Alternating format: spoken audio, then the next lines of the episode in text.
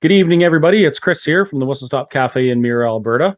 And we have a very special treat for you tonight. It's not that little dog that doesn't even look like a dog that just walked in the door. It's Dr. William Makis, who uh, has been in some some interesting situations with his, I'm assuming, former employer, Alberta Health Services. Um, and I I've been watching what he's been doing for the last year, and this is the first time we've had the opportunity to connect which I'm very grateful for. So thank you very much for joining us and giving us some of your time. Thanks for having me. And as we kind of discussed earlier, um, I would like to give you the opportunity to in, introduce yourself because uh, this will be an introduction for me as well, because I'm sure there's lots of things about you that I don't know. Sure thing. Um, I grew up in Toronto. I was born in Czechoslovakia, um, immigrated to Canada when I was eight years old. Um, we lived in a refugee camp for a year in Yugoslavia, actually, before coming to Canada. Grew up in Toronto, went to University of Toronto for my undergrad, where I did four years of immunology. And then I did my medical training at McGill University in Montreal. And I have a five year uh, specialty degree in nuclear medicine, radiology, and oncology, uh, also from McGill. I've practiced uh, medicine in Quebec and in Manitoba for three years. Um, and then in 2013, I moved to Alberta, where I took over a large cancer treatment program at Cross Cancer Institute in Edmonton. So you said you you spent part of your time growing up in a refugee camp. Yeah. What was uh can you want to just elaborate on that a little bit? What was what was that like? What what was the what happened there? Well, as you know, um, you know the uh, the Berlin Wall fell in uh, 89 and uh, my parents had no idea that that was going to happen uh, most uh, people in communist countries had no idea that communism was going to fall. And so uh, my parents uh, immigrated and uh, the only way to do it for us at the time was um, to apply for refugee status um, at the united nations office in belgrade in yugoslavia. So we spent a year in a refugee camp. We were fortunate because my dad was a math professor and so um, you know, he had he had a skill that Canada was looking for at the time, and so we had a fairly short stay there. Um, but you know, some people had stayed in the refugee camp for three, four, five years. There were kids that were born in the refugee camp, and you know, we had a tiny little room uh, for our family, but you know, we had food and and and shelter, and and so um, you know, as as a kid, it wasn't as traumatic as maybe it was for my parents. So you grew up. Uh knowing what communism is like, knowing what tyranny is like. That's uh, it's you're no stranger to that. Well, honestly, I remember uh, standing in red lines. Um, you know, my parents would drop me off, let's say at the supermarket, um, and I'd stand there for an hour, two hours in line, so that we could get you know some of the basic basic essentials, right? Bread, toilet, toilet paper, and that kind of stuff. Um, I remember, you know, people were hiding foreign currency because if you were caught with uh, U.S. dollars or any other foreign currency, you you, you know you'd go to jail. Um, so there's a lot about the you know the communist regime that I remember uh, pretty vividly, even though I was a kid. Well, that's uh, you know there is a common theme. There's quite a few people I know who have stood up and said something against what the governments have done in the last three years that have uh, you know early early years where they spent time seeing what communism looks like and that that's important to me because one of the things that I hear a lot, I, shouldn't say a lot, but often is, oh, you know, what freedoms have you lost? This is nothing like that. Um, there's no comparison. But then we listen to men like Artur Pawlowski, who who grew up in Poland behind the Iron Curtain. Um, uh, our our late friend Jasna Beck, she um, she was she she moved from Slovakia to Canada, and she grew up with that. She knows she could smell it, she could taste it, she knew exactly what was happening. Um, she she even spent a few years as a United Nations peacekeeper because she wanted prevent wanted to prevent communism from coming anywhere else. And uh, so that's that's really cool that to hear you um, uh, describe that. And is that so? It, do you do you think that that's given you kind of the the the resolve to speak out and stand up against authoritarian and totalitarian uh, overreach in, in these cases, like with AHS and you know with the last three years what the government's doing? Is that a has, is that a factor? I think so. I mean, you know, I've um, grown up with the sort of the immigrant work ethic that uh, you know, if you work, if you work hard, um, and you know, you do everything by the book, that you know, you can succeed in a in a place like Canada or United States and so on. Uh, you know, certainly my dad had that you know immigrant work ethic when he came here. I don't think he's taken a, a day off, you know, in the last thirty years that he's worked at the University of Toronto. So um, you know, I have I have that, and and um, unfortunately, you know, what I ran into with Alberta Health Services was I ran into the kind of corruption that um, I didn't even think was possible in in Canada, and and so yeah, I mean, maybe you know, my background has kind of you know sort of um, shaped me into my reaction to that, where I, I basically stood up to you know what I perceived was very corrupt you know behavior of healthcare officials, and and I just would refuse to be silenced. Um, and I took on lawyers. I took on extremely powerful people, wealthy people, some of the most powerful people in Alberta. Really, when you think about Alberta Health Services, that that AHS handles you know some twenty three billion dollars, half of the provincial budget of Alberta every single year and that's handled by the top executives whom I'm currently suing. So, um, yeah, you know, I've I've I've stood up for myself, and uh, I guess I'll continue to do so. That's a daunting task, but if nobody ever did that, uh, the Berlin Wall wouldn't have come down, would it? Yeah, well, and you know the the the the thing that people don't quite understand about communism at the time was that um, you know there were a lot of places where people would get shot you know, for for trying to escape. People were shot trying to, you know, get past the Berlin Wall. Um, you know, when people were trying to escape from communist Hungary, uh, whether it was into Austria or or wherever, you know, people were shot at, people were killed, people were, you know, put into, you know, gulags for for years and and forgotten about. So, you know, th- I mean, this is a this is still in our lifetime. This isn't like a hundred years ago. You know, this is still within many of our lifetimes. And I mean, I'm I'm still fairly young, uh, but you know, uh, certainly older people will remember some horrific things that that happened under communism, right? So, and we're, we're certainly grateful for them because they, uh, you know, they share some knowledge and wisdom that us younger folks we couldn't possibly even imagine. So I've yeah. I've said this for a while now. I think it's important to listen to the folks with the white and the gray hair and the mm-hmm. you know, missing hair because they know what they're talking about. Yeah. Wow. Well, that's uh, that that's very illuminating, and it uh, I have a, a much better understanding of why you've decided to um, put so much on the line to speak out against these folks. Because y- you say that you came here with a good work work ethic, as do many immigrants to Canada, uh, that you can work hard, follow the rules, and be successful, and you were very successful. Yeah, I mean, you know, I I always sort of took the hardest, uh, you know, courses in at, at, University of Toronto for my undergrad. I took the hardest uh, program um, in biology, which was immunology, actually, and you know that was considered the hardest program at the time. Uh, I went to the top, you know, medical school at McGill. Uh, McGill was certainly the hardest medical school in Canada, um, and I think still is. Um, so, so you know, I've I've I've always sort of followed the the really you know the hard hard work path. I i didn't take any shortcuts. I didn't uh you know cut any corners. And and and i took that into medicine as well. You know when i came to alberta and i took over you know the the cancer program at cross cancer institute i mean i put everything into it.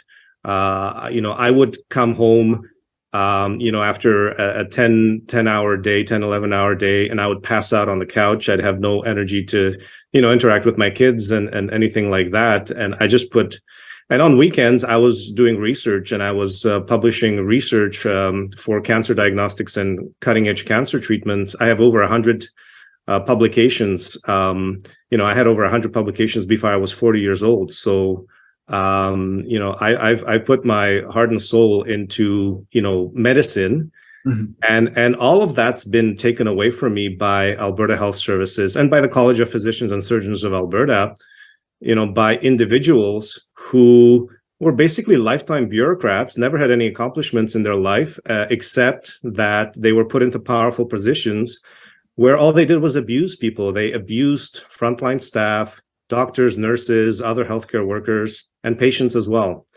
So, you know, that's unfortunately that's that's been my reality. Maybe you like should, you had something there, Kerry. Maybe we should get into the uh, the meat and the potatoes of uh, why we want to talk to you and why your story is so valuable, especially going on right now with what's happened with AHS and a new premier coming in, and uh, and what's just happened with with uh, COVID and uh, the, the release of the Pfizer documents and and all that. It's a lot to digest, but you're like the perfect guy to to talk about it because you've been involved even before uh, the pandemic started. So why don't we why don't we back up a little bit prior to that, and then we'll one question before before we get sure. into that. So, with what you've done in your chosen field in medicine, um, is there any statistics or information you want to share about how your practice and what you, you know, what you were doing as a doctor has impacted Albertans? Like, I'm, I, have read some things, and it sounds pretty incredible to me. But what what kind of an impact did you have on the health and wellness of Albertans during your uh, ten years as an oncologist? In terms of cancer diagnostics, I was the leading uh, reader, radiologist reader of PET CT scans in Alberta. I read the most PET CT scans in Alberta, close to about a thousand per year. PET CT scans is um, cutting edge uh, diagnostics, is, is what we use to diagnose cancer, to follow cancer, to give surgeons instructions on, on how to do their surgeries, and to give oncologists advice on, on what chemotherapy regimens to implement, when to implement them, and so on. So that was on the diagnostic side. I was the leading PET CT reader uh, in Alberta. Um, they've had to hire several people to take that part of my practice to, to, to take it over and try to catch up. Uh, as you know, the the backlogs on on CT scans and MRI scans uh, have That's been ridiculous. have have been insane, and they've been that way for for years. Um, and and on the cancer treatment side, um, I ran the largest uh, targeted radionuclide therapy uh, cancer treatment program in North America. We treated cancer patients with medical isotopes uh, which is basically you inject patients with um, radiation. Now, it's radioactive atoms that are attached to molecules that deliver the radiation directly to tumor cells, release the radiation. The radiation kills the tumor cells, doesn't affect the surrounding tissue because they don't travel very far. They only travel one or two cells across. Uh, so this is a cutting edge um, cancer treatment. It's much, much better than chemotherapy or anything else. Um, and we had a success rate in end stage neuroendocrine cancer patients who had, who had failed every other treatment option. And we cured and saved about 80, 85 to 90% of them. Neuroendocrine cancer is the type of cancer that Steve Jobs had. Um, it, will show up in, uh, you know, the pancreas, small bowel, large bowel, and we saved 85 to 90% of those patients um, and unfortunately, what happened when they shut down my cancer program because they wanted it uh, rebuilt in Vancouver, BC, I found out later that the federal government was getting involved. The Trudeau federal government was getting involved in this technology, and they planned to invest heavily into building um, that same cancer program, but in Vancouver, not in Alberta. They didn't want it to be in Alberta. They want it to be in Vancouver, and they've invested over $300 million so far and counting. Um, and a lot of, you know, liberal um, allies, healthcare executives, politicians are directly personally involved, uh, in, invested in these programs. Um, but um, yeah, Alberta, Alberta Health Services basically decided to shut it down. Um, this was under the Rachel Notley government, and it looks like it was a favor to the Trudeau Liberals so that they would have no competition. They could call themselves global leaders in this technology. Um, the estimated, you know, market cap uh, profit potential of this is is on the order of 20, 30 billion dollars a year. Uh, so there's a lot of money in this, and um, and and unfortunately, um, you know, Alberta was in the crosshairs of the Trudeau Liberal government and the Rachel Notley government. Mm-hmm. And so they couldn't shut the program down officially because it was so successful and we had cured so many patients. Um, so they do they did it uh, as as everything that AHS does in a very sneaky roundabout way. Was they had basically thought if they can remove me from the workplace with a fraudulent complaint, then the program itself would collapse. And that's exactly what happened. They removed me uh, at the end of 2015. The program lasted for another year or so. Then Health Canada came in, found that patients were being extremely poorly treated, um, and then the whole thing got shut down. Wow. I think one of the things that I I remember about some of the interviews that I've seen you on is, and it's it's certainly not trivial at all, but you're you were treating stage four and end of life cancers, right? These are the ones that uh, that doctors almost give up on or or they they end up going into a hospice and and yet you were able to uh to save them right? Yeah to be honest um all my ca- all my cancer patients that i was treating had been given up on. Um we were a- basically referred to sort of as the um dumping ground i guess for patients that other oncologists in canada didn't want because they had nothing else to offer them. Um, and so they would refer us patients from all over canada. They would send them to us they say, look, we, there's nothing else we can do for you, but go to Edmonton. There's a, you know, there's a treatment there, and you know they might be able to save you. Um, I was getting, you know, requests from the from the states. I was getting requests uh, internationally, and we couldn't because uh, it was only for Canadians. It, our trial was approved by Health Canada. It was paid for by Health Canada. Uh, now the AHS executives that I worked for complained that the program was losing money and that the program was draining money from the radiology department because we had nurses uh, and technologists and other staff that you know would have to share duties mm. between the radiology and the cancer treatment program we didn't even have um, you know cancer patient treatment uh, rooms and offices i had to see cancer uh, treatment patients in my office while I was doing radiology work and reading scans.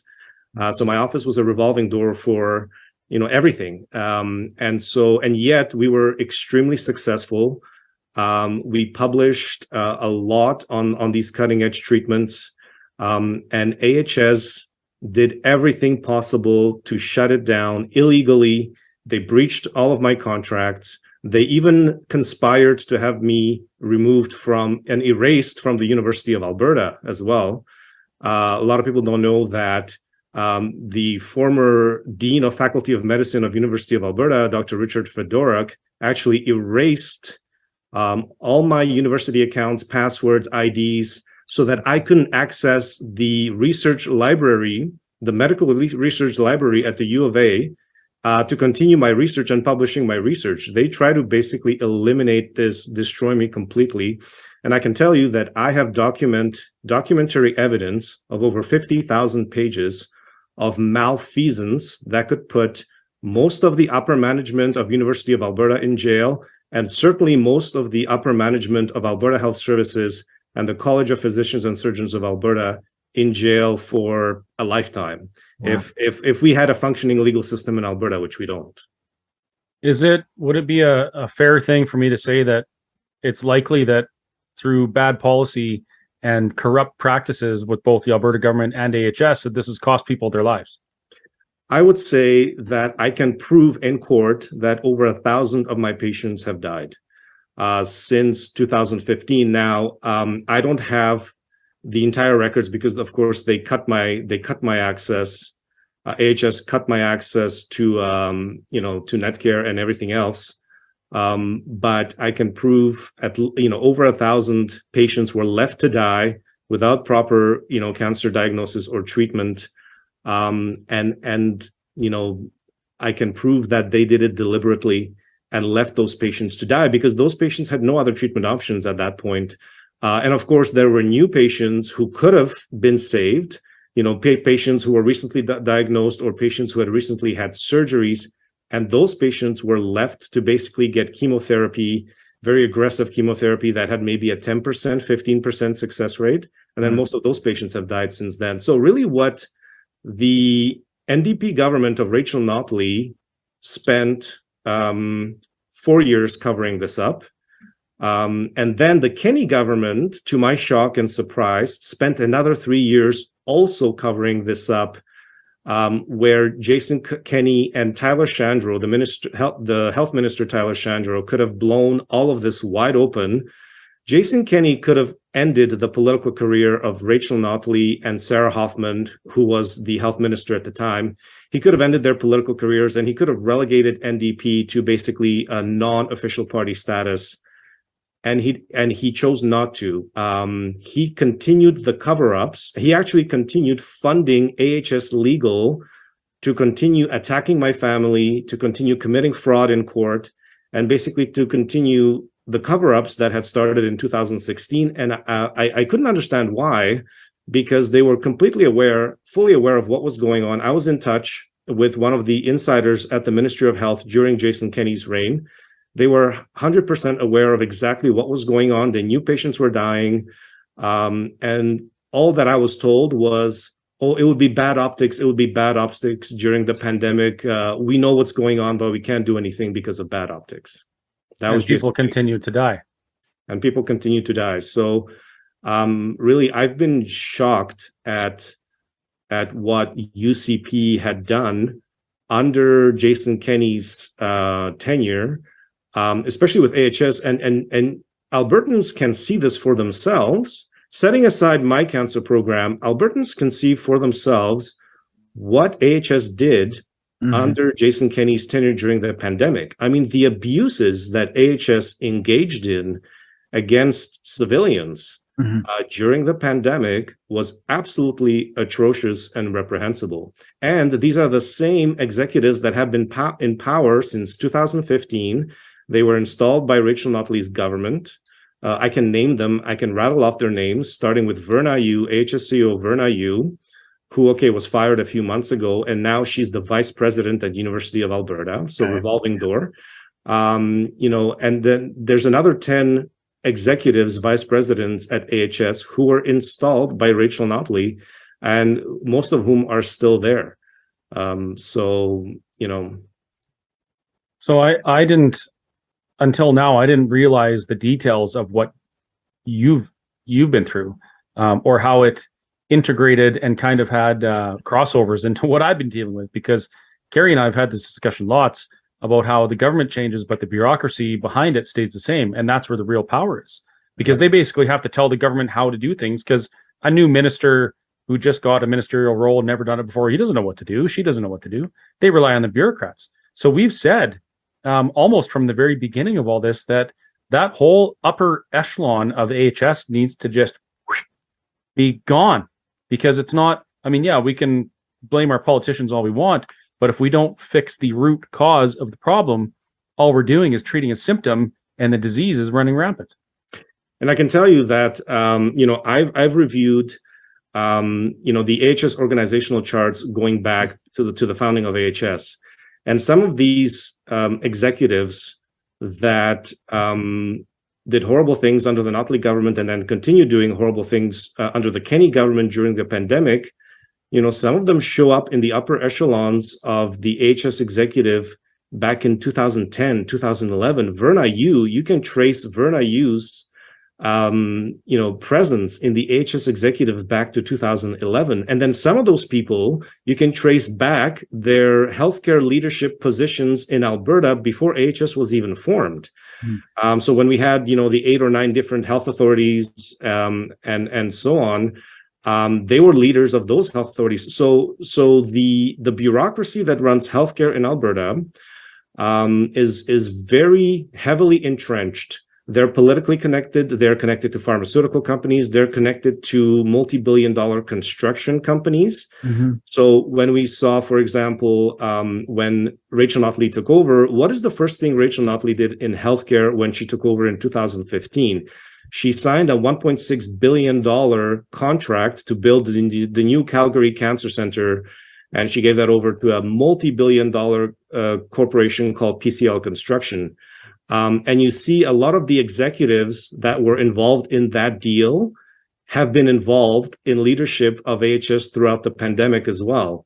Um, so a lot of these are life, you know, I call them lifetime bureaucrats, mm-hmm. uh, but they're extremely powerful individuals. Um, I've been told privately that that when Kenney took over, they were la- they were making fun of Kenney. They were saying Kenney's not going to do anything. Uh, Kenney's not going to touch us. And, and you know, really the the arrogance that these AHS executives have is unbelievable. Um, they really believe that they're the ones running the show in Alberta. Uh, you could see that during the, pan- during the pandemic um, when people started getting arrested for um, you know violating um, the you know the, the lockdowns and, and whatever other things. You saw AHS right in the middle of that. You know, you saw uh, AHS getting court orders to you know go and have uh, Pastor Artur Pawlowski arrested, and that was all done by AHS. Uh, AHS lawyers had gone to court. They had gotten a corrupt judge to sign off on that on that court order, and and they pursued it. They you know they they executed it uh, when it came to you know restaurants or, or cafes and so on. And uh, and uh, obviously you know you you were a victim of that as well. Um, again, this was all mediated by AHS. Where was Jason Kenney in all this? Where was Health Minister Tyler Shandro in all this? Right? This was all done by AHS They're, and their at the. Sky Palace. Yeah. Yeah. exactly. Wow. Um, so I, there's a burning question I have. Okay. With with what you're saying and um, knowing how powerful and wealthy the people that you're speaking out against are, um, do you sleep well at night? Like, how's are, are you are you concerned at all? Because I like I'm concerned just hearing about it. Like, this is Mhm. pretty juicy, pretty big things that m- arguably most Albertans and Canadians probably under they know they feel like these things go on, Yeah. but it's very rare to have someone actually stand up and speak out and say, "Yes, this is going on. It's harming you, folks." Or Don Cherry would say, "You people," and then they'd fire him. but how does does that? How do you how do you feel about all that? You know, the way I look at it is that um, if they wanted to do something physically to me, uh, maybe they they they would have done it already. Um, a lot of these people are cowards. Now, what I've realized is that the leadership of Alberta Health Services, the executives, the vice presidents, they're grossly incompetent. However, um, they are backed by teams of corporate lawyers. Mhm. And so, no matter what they do, no matter uh, how many mistakes they make and, and how incompetent their decisions are, it is the lawyers that cover everything up, that paper everything over, and their access, their unlimited access to unlimited taxpayer funds, Yeah. is basically what allows them to do anything they want. I mean, I've I've I've joked. I told my wife many times is that there there's only one group of individuals who can get away with murder in Alberta, like completely get away with murder, and that is AHS executives and AHS managers. They can commit murder in broad daylight, and they will 100% get away with it because the lawyers will will allow will make it happen. Um, and and so really, you know, it's these people are cowards at heart. Uh, these are not people who are highly accomplished. These are people who are lifetime bureaucrats who have been put into powerful positions to serve corporate interests. Um, you know, they spend their entire life networking with individuals like themselves in other provinces. Uh, so we see this sort of um, uh, networking throughout Canada. You know, when Verna Yu uh, was gently attacked by one of the UCP MLAs who said that maybe she was making too much money and that maybe you know her um, her management of the ICU beds um, and so on during the pandemic was incompetent. Um, you know, he was attacked by people from all over Canada. He was attacked by journalists from all over Canada, other healthcare executives from from other provinces. So these people are heavily networked throughout Canada. Uh, they have the protection of some of the best lawyers in Canada. Um, it's very hard for someone like me to get to even get a lawyer because most law firms have a conflict of interest. They they AHS is is um, they're on AHS's payroll in one way or another. The most big law firms in Alberta will not take a case against AHS because AHS is their client. Again, this is this is something else that Albertans don't know. Um, and, and so the healthcare corruption is also tied very deeply to Alberta's legal system and Alberta's judicial system. Um, and I can go into that a little bit more, you know, when I talk about the College of Physicians and Surgeons of Alberta, which is run by lawyers. Um, and, and uh, you know, those lawyers often end up being judges and so on. So it's a very networked, heavily networked, you know, very integrated uh, mafia. And and you know when kenney came into power, he made a few you know suggestions that he might take on AHS, and then we saw how he completely crumbled during the pandemic. He completely went back on his promises, all of his promises. You know, not to introduce a vaccine passport, not to introduce vaccine mandates. He caved on absolutely everything, and we saw who was in charge, and it was basically AHS was in charge. Mhm.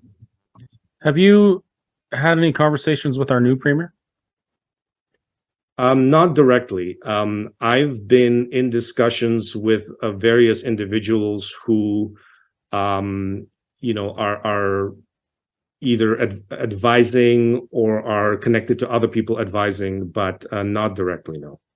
So if if say say she happened to be watching right at this moment, uh, and there was a message that you wanted to convey to Danielle Smith and her and her new well not new government but re, re refurbished government, what what would you say? Like with all of this stuff you told us, what would you want to say to the premier and and the current government? Well, um, the best advice I could give to uh, you know Premier Danielle Smith is if you're going to take on corruption in Alberta's healthcare system and corruption at AHS, do it now. Don't wait. Don't let uh, millionaire lobbyists and Mhm. advisors talk you out of going after corruption in our healthcare system and backing down because that's exactly what Kenney did. And Kenney backed down completely. Um, if you're going to tackle healthcare corruption, you're up against um, uh, very wealthy people. These are people who have multi billion dollar interests, multi billion dollar contracts. This is not a small thing, this is a big thing. Um, and you need to go after AHS leadership and cut off the head of the snake. Now, it's she's talked about the AHS board. The AHS board is nothing. The AHS board is a paper tiger. It has no influence, no impact. Um, these are people who are put on the AHS board from you know the, the community and what have you. Uh, they are paid fifty thousand dollars a year. Um, in comparison, the HSCO Verna Yu and the HS Chief Medical Officer Francois Belanger, they make seven hundred thousand dollars a year. They're the ones making the decisions. The HS executive makes the decision. The HS board rubber stamps their decisions. So uh, forget the HS board. I mean, you can fire them, sure. It, it- it's not going to change a single thing. You need to go after the top two or three layers of AHS management, and you need to root out these people and completely wipe them out out of AHS. Um, you need to take over, you know, their their computers, their offices, their computers um, you know, do investigations to see what they've been doing. Uh, some of them, like I said, have been in power for close to a decade. Um, and then you need to take over AHS Legal because uh, what people don't understand is that AHS Legal is the is the department that makes all the corruption happen at AHS.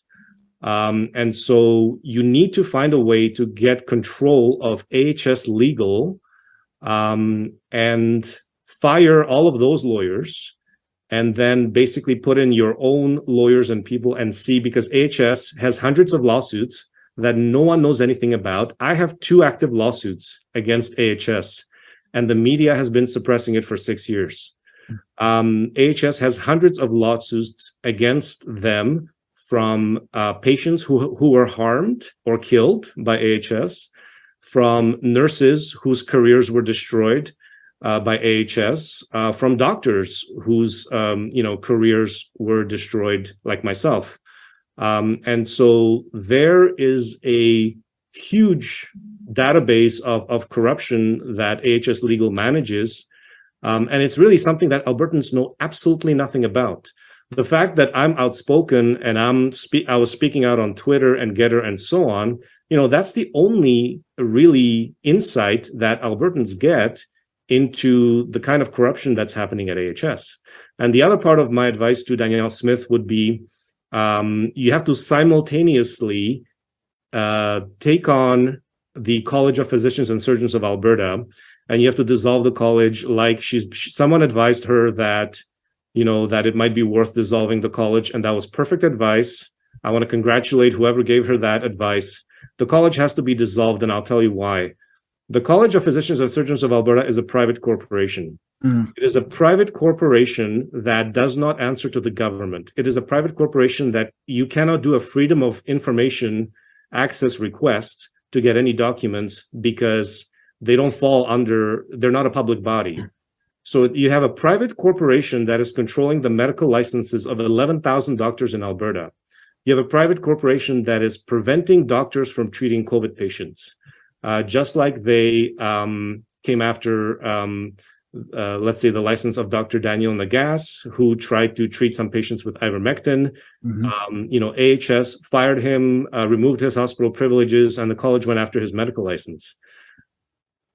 Um, you know, the college is the one that's um, threatening any doctor who will stand up to vaccine mandates. Mhm. Um, they will threaten any doctor who tried to write um, vaccine exemption letters for their patients that couldn't have the vaccine. And so uh, the college is run by lawyers as well. Now, these lawyers have a very, very deep history in Alberta. The top college lawyer, Craig Boyer, has been the head, uh, the legal head of the college for 15 years, but his father, Donald Boyer, was the legal head of the college for another 40 years before that. This is one wealthy, multimillionaire Alberta family of lawyers controlling the College of Physicians and Surgeons of Alberta and every legal uh, thing that happens at the college for the past yeah, close to 50 years. Um, and so, you know, um, the second in line, uh, the associate registrar of the college is Dr. Michael Caffaro. His father, uh, Peter Mario Caffaro, was the associate chief justice of the Alberta Provincial Court for decades. He was one of the chief judges in Alberta for several decades. These are lawyer families that are running the College of Physicians and Surgeons of Alberta. They have deep ties to the pharmaceutical industries. Uh, they have deep ties to uh, construction industries in Alberta. They don't take orders from the government, provincial government. They take orders from somewhere else. And they have done tremendous amount of damage during the pandemic because we saw how, how the college has been flexing its muscle and really attacking any doctors. Why do we have no other doctors speaking out about the abuses that happened during the pandemic? Right? If you think about it, you can count those doctors on one hand. Yeah. Right? You've got doctors who are retired, like Dr. Roger Hodkinson and Dr. Dennis Modry, Yeah. um, and they're retired. And you've got, you know, Dr. Charles Hoff in BC. You've got Dr. Daniel Nagase, who worked in Alberta, but you know, he he was working in in, in other provinces as well. You've got myself. Um, you know, you've got a couple of doctors in Ontario, Dr. Patrick Phillips, Dr. Jean-Marc Benoit, Dr. Kulvinder Kaur. That's it. I mean, Alberta has 11,000 doctors. How come 10,995 of them are silent? Because the College of Physicians and, and Surgeons of Alberta will destroy their medical license and their career if they say one word against the um, the official narrative that's been pushed on us through the pandemic. Does that remind you of your childhood, kind of? well, you know, it, it, it's interesting because, um, you know, in, in the communist country, um, the corruption was kind of in the in the in the out in the open, and and so everyone knew that communists were bad, that they were corrupt, and people kept their mouths shut. But we kind of all knew, um, or or the vast majority of people knew, you know, the idea that someone would be um, a brainwashed ideologue and would believe in communism and would you know believe in the government and the communist party like there was a very very small percentage of people who are believers Probably the wealthy ones. well perhaps uh, whereas here in in canada what you see is is the corruption is very much hidden. Um, and so what you have on the surface is you have people like you know rachel notley um, going around pretending that you know she there there's there's ndp has never engaged in any corruption ever. Uh, there's no scandals with ndp when in reality all the corruption and all the scandals are underneath the surface uh, they're papered over by lawyers and the media which makes sure that nothing ever gets out into the media that would be an, an ahs scandal and i just want to bring up a quick point uh, about the ahs board when rachel notley got into power in 2015. She put Sarah Hoffman in as, as Minister of Health, and Sarah Hoffman reconstituted the AHS board, which had been dissolved by the Conservatives in 2013. Now, she put in charge of the AHS board, uh, the HS board chair, Linda Hughes, who was a former CEO of the Edmonton Journal. And so what you have now is you had the board chair of AHS during the entire NDP government was the former CEO of the Edmonton Journal. And I remember there was a wow. journalist um, at the Edmonton Journal called Keith Gerein, who was the kind of the head journalist for anything healthcare related in Alberta. And I spoke to him about my lawsuits when I filed my lawsuits. And he basically told me, he said, I, I can't run your story. Sorry. Um, and so what we saw during NDP is that any corruption scandals that would have arisen out of AHS were covered up by the media. And so now Rachel Notley's parading herself around like, you know, she was the part of this, you know, corruption-free government. Uh, when in reality, if if if even a fraction of the corruption scandals that happened under Rachel Notley and Sarah Hoffman had gotten out into the media, we would have no Rachel Notley today. We would have no Sarah Hoffman because their political careers would be over. Well, so, we have a different type of media now, don't we, Kerry? yes. Now it ha- well, it's good to have independent media to actually report on this stuff so that you know we don't have to account for anything. But like for me just just listening to you and hearing that danielle smith said that uh, you know she was going to fire the ahs board do you think maybe she said that on purpose as opposed to saying the exec and the legal like you said that that's really what she should be going after? That's part one. And then part two deals with uh, the college of physician and you're right like um, uh, Dr. Hodkinson has always said that you know they're corrupt and and and you know we need to get rid of them and and what can we do? So I guess in the end is like, what can we as just lowly Albertans uh, do going forward on this? The the members of the small fringe minority. Fringe minority. Well, uh, so the so the first part of your question is about the HS board, and I think I think she mentioned that because I think people understand the concept of the board yeah. a little better than talking about, you know, this executive, that executive. Um, you know, in in in in the sense of when you look at a structure of a business, if you talk about firing the board of directors of a business, you're basically firing the leadership. Mm-hmm. Um, you know, Elon Musk takes over Twitter, he fires the Twitter board. Yeah. Right. Yeah. For example. Awesome.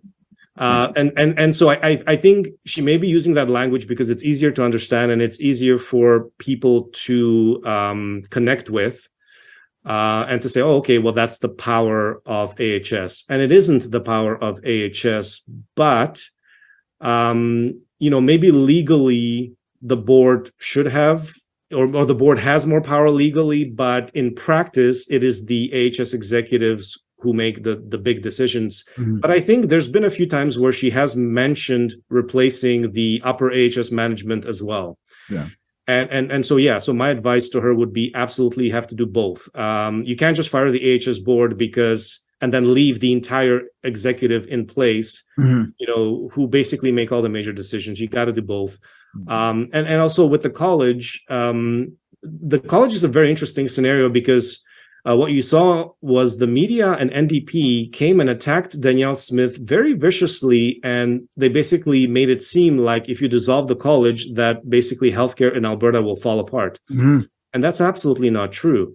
Uh, now, the college exists. Um, it was constituted by the provincial government under the Health Professions Act, and it exists to basically allow doctors to regulate themselves and and to to regulate the profession in such a way that you ensure that the people who are practicing medicine in Alberta are are qualified to do that and to practice medicine.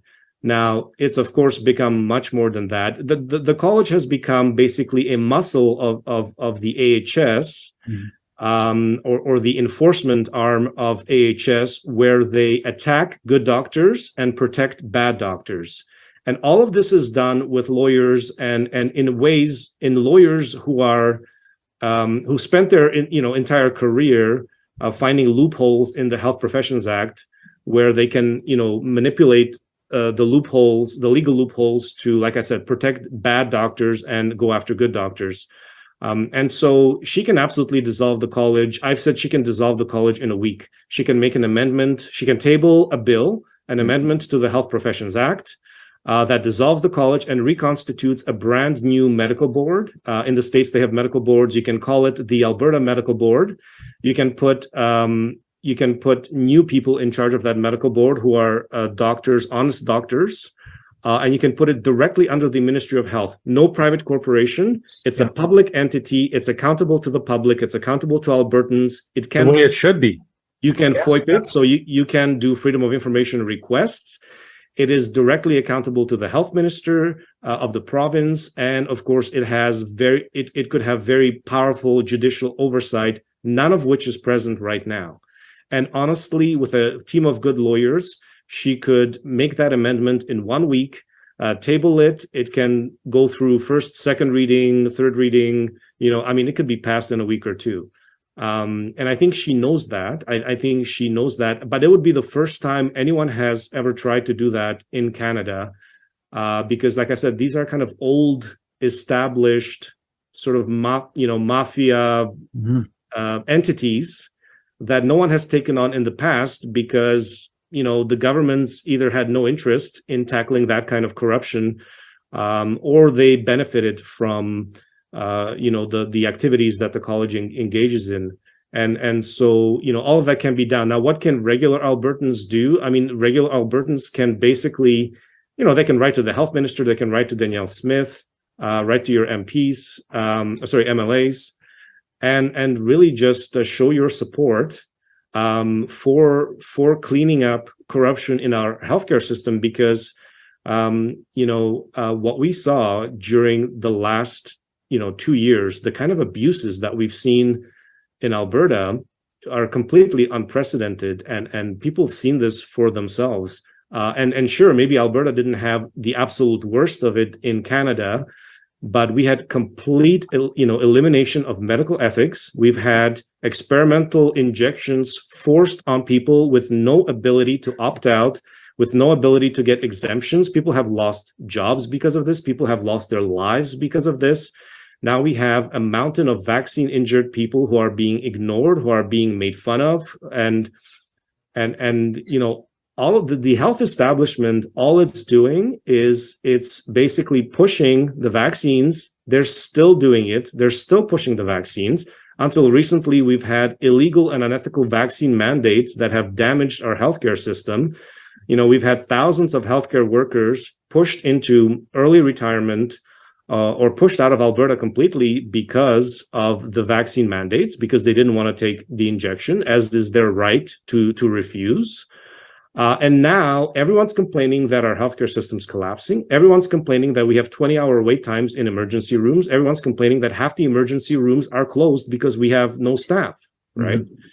And so, so this is something that uh, you know has to be tackled. Um, you know, people think that I, I have some axe to grind or or or that you know it's it's some kind of a personal vendetta, and it's not. It's it's you know the the abuses that these healthcare leaders engage in you know yes they've done it to me in the past but during the pandemic in the past 2 years they've done it to every albertan you know every albertan has been affected uh, by these abuses in one way or another. We're all we're all suffering, you know, because of it. And I think Danielle Smith is in a perfect position. I think I think the timing is perfect because there's there's been a huge shift yeah. um, to back towards free speech. You know, let's say with Elon Musk's takeover of Twitter, um, and then with with really you know just the the flood of of vaccine injuries being you know coming out and being talked about. Uh, she's she's at a perfect time at a perfect place and I, and I and I'll say it again. If I have advice to give to her, it is get rid of any advisor who's telling you to back off AHS in the college, mm-hmm. um, or put those advisors to the side, because there will be multimillionaire and billionaire interests who will advise her to back off AHS and the college because they want to keep their deals going um, because they have their people already bribed at AHS. Uh, so why why rock the boat, right? Um, I would say do it and do it quickly and and have no mercy uh, and do it thoroughly. Go after AHS, go after the college. Um, those are the two big entities. You know, you've got the Alberta Medical Association that's also corrupt, but they're kind of um, you know they're a much smaller bureaucracy and they don't have that much uh, impact on on healthcare in Alberta. So a phrase comes to mind, and we heard this, I don't know, 10 years ago or something like that. It sounds like we need to drain the swamp. Mhm. And it sounds like the swamp is much wider than we originally anticipated. Like I my whole life I thought, oh, it's politicians. It's politicians' fault. They're so bad, it's politicians. It's not just politicians. This is much bigger. Yeah. you know we we had Leighton Grey on uh, the other day and we he was talking about uh, the chief medical officer um, uh, Alberta and uh, BC and a question came up that uh, you know why why is this just happening in Alberta or why is it just happening in BC but in fact it's actually happening across Canada. And because everybody's kind of got their own version of a chief medical officer they've got their own version of uh, uh, a health services group, and they've also got their own version of a college. So this happens in uh, again across across the country, and um, you know I think Alberta needs to take that first step and then show the rest of the country what needs to be done in order to drain the swamp. We need to lead by example. Yeah, that's and correct. we are, and we are in a great place to be able to do that. Yeah, you're absolutely right. And and one thing that um, you know, I think one of Jason Kenney's big mistakes was not firing Deena Hinshaw when when he took over. Yeah. Uh, Deena Hinshaw was hired by Rachel Notley in January 2019. Um, and in fact, I, I think um, some of her staff, chief of staff, I think one of one of her staff was is actually from Wuhan, China, uh, Dr. Jia Hu. Um, The uh, deputy CMOH. Exactly. And so what you noticed is both of those were put in by Rachel Notley in the beginning of 2019. Mm. And Jason Kenney comes and takes over and and Deena Hinshaw works for Alberta Health, not for Alberta Health Services. So she works for the provincial government. He should have fired her and her staff immediately, put his own people in, but he didn't. And that that, that that's always perplexed me. Why did he do that?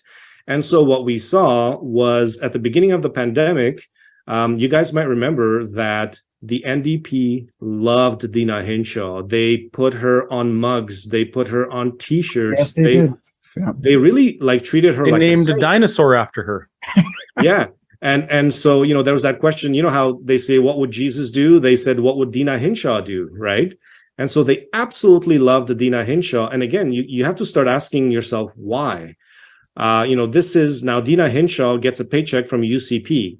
So why does NDP love her so much, right? And then really what we saw was basically Deena Hinshaw pretty much fell in line with all the other um, you know, public health uh, officials throughout Canada, Yeah. right? I mean, she didn't stray that much from what was happening in in BC in or, or in Ontario, and maybe, you know, she got some bonuses from UCP to tweak the pandemic response ever so slightly. You know, that nice two hundred thousand dollar bonus she got uh, last year, but um, she really fell in line with with every other public health official in Alberta. Okay, she opened up Alberta for a couple of months for the Stampede, right? Um, in the summer of of, of 2021. Um, but you know, why did why didn't Kenney fire her? Right? Why did he keep a Rachel Notley hired and appointed official with her entire staff um, from you know the NDP government? And and so you know, to me, that was a huge blunder. Um, and another huge blunder was when you know Kenney um, was elected. He kept AHS CEO Verna Yu in power over AHS for three years. Now, Verna Yu, like I said, I mean, she'd been in the healthcare leadership positions at AHS for a decade and probably longer, but she she got a beautiful uh, contract, five year contract, golden contract from Rachel Notley in December 2015. Um, I th- actually, she, I think she got the contract in June or July 2016. I actually have her contract. I downloaded it from the AHS website before they deleted it. Um, and so she had a five-year contract of running AHS, you know, with a seven hundred thousand dollars salary with bonuses, maybe a little bit more with bribes. Um, and you know, Jason Kenney, Jason Kenney comes in, and he keeps her in place, and her entire staff. He keeps her in charge of AHS for a full three years. And what we saw with um, with Verna Yu was in October of um, 2021, she came out and said, I will implement a vaccine mandate on all of Alberta's 105,000 healthcare workers. Yeah, she did it. She did it unilaterally. Um, there was no opposition from Jason Kenney or Tyler Shandro. In fact, they refused to even comment in the media. She did it unilaterally. It caused tremendous upheaval. In fact, uh, when the deadline came for uh, people to submit their vaccination status, 26,000 AHS workers refused to submit their vaccination status. And so they only had a 68% uh, double vaccination rate or full vaccination at the time. And so what they did was they bumped a lot of those people onto casual status so that they could then say they have a 90% um, you know, vaccine uptake uh, rate at AHS, and then they got rid of a lot of those people. And Kenney yeah. didn't do anything, right? Kenney basically kept his mouth shut during that entire um, uh, procedure, and, and, that vaccine mandate was being pushed all across Canada, uh, in, in the states as well. You, you mm-hmm. saw it in Europe. You know, the vaccine mandates were rolled out internationally with the same deadline, October fifteenth, twenty twenty one was a was a deadline for um, either healthcare workers or city workers to be fully vaccinated in Alberta, in other places in Canada, in Chicago and Philadelphia, in Italy. Um, there, you know, there were even places in, in Africa where workers had to be double vaccinated by October 15, 2021. This was globally rolled out, um, this vaccine mandate which did so much damage to our healthcare system. And again, Kenney did absolutely nothing. So imagine, you know, Danielle Smith on her first day as premier, she doesn't even have a seat yet. And she says, I'm firing Deena Hinshaw and I'm, I'm replacing her with uh, a team of, of, of individuals uh, in her place, something that Kenney couldn't do in three years as premier. So I don't want you to let the cat out of the bag if, if you know, but do you know who is uh, slated to be on her advisory committee? He may not know. I know some names, but, oh, okay. but, yeah. but well, I, I, in some conversations I've had with, secret. yeah, in some uh, in some conversations I've had with her, I've um, I'm excited for the advisory committee because some of the people on it are uh, you know they're very very smart people, and I know that at the their core is to ensure the health of Albertans. It's not to push a vaccine or to um, restrict whatever or whatever. Their goal is health. That's yeah. it. And if any of those things contribute or increase the overall health of Albertans, they will advocate for it. If those things don't, they're going to say we're not going to do it. So I'm I'm really excited for that to happen, and uh, we're yeah, kind of getting honestly, down to the the the end zone now for that. I, it, if it's going to happen, it's going to happen in the next two weeks. Exactly. And and honestly i mean i'm, I'm not going to you know uh, bring up any names or anything like that. I'll, I'll sort of like you said I'll, we'll let things you know take yeah. take their course let her put her team together you know let her get her her seat and so on. Um, but again i would say a lot of the um, a lot of the healthcare leaders who find their names into the media um, and, and media articles in CBC, CTV Global, and so on, you will find that they have a pretty much a unanimous approach. It's vaccine, vaccine, vaccine. Mm-hmm. That's it, right? Mm-hmm. And and and you know the the stronger you, you push the vaccine, you know the more uh, the more media time you get, and and, and so um, you know Brian Brian Jean made this uh, what I what I feel was a mistake during during the leadership um, run uh, was that you know he talked about how he would have brought Rachel Notley in in on you know advice for the pandemic, and you know he started reaching out really to some NDP activist doctors uh, as well, like Dr. Zaidi, who had accused the Tyler Shandro of you know yelling at him on on his driveway. You know he reached out to him, and and and this is a very you know very aggressive NDP activists. A lot of these NDP activist doctors all they care about is pushing the vaccine. They don't care about anything else. They have no other ideas. They have no other approaches mm-hmm. um, you know is is uh, any other kinds of you know treatments for covid? Forget it. They they say there's no treatment for covid even though that's not true. Um, you know they, all they know is how to sell the vaccine. And and and so you know danielle smith I, I know she wants a diversity of voices and I think that is important. Um, but you know, I would be uh, wary of um, you know individuals who who were in leadership positions in healthcare in Alberta who all they've done is sell the vaccine and nothing else. They have nothing else to offer. Um, you know, we get plenty of those individuals. You know, we, we, see them in the media all the time. We see Rachel Notley calling them out. Um, and and you know um, bringing them out to NDP rallies and and so on. You know, Dr. Darren Markland, Dr. Joe Vipond. Um, these guys are you know Dr. Tehseen Ladha, um, Dr. Shazma Mithani. I mean, these are hardcore NDP activists who all they've done is push the vaccine, and and it's not that they've just pushed the vaccine is that they've completely ignored vaccine injuries, vaccine deaths. Mm-hmm. They've completely ignored the, um, the number one cause of death in Alberta, which is currently unknown. You've mm-hmm. got over 3,000 Albertans who died last year due to unknown cause. Um, you know, these doctors have offered absolutely nothing under them. They're basically Pfizer and Moderna sales reps. That's all they are. And, and so, you know, I would not put these people in any kind of position of power, we actually need to get rid of, um, you know, a lot of these corrupt healthcare leaders at AHS and the college, and not cycle them back into the government or you know, uh, put them back in charge somewhere else because that's they're going to push themselves and and try to put themselves, you know, in positions of power in you know in in in her new government. And so she has to be very careful who who she allies herself with uh, because there are a lot of unethical doctors in Alberta who get tremendous media support, tre- tremendous support from NDP. And, you know, I, I, know who a lot of them are. Um, and I think they should be kept out of these, you know, these these advisory positions.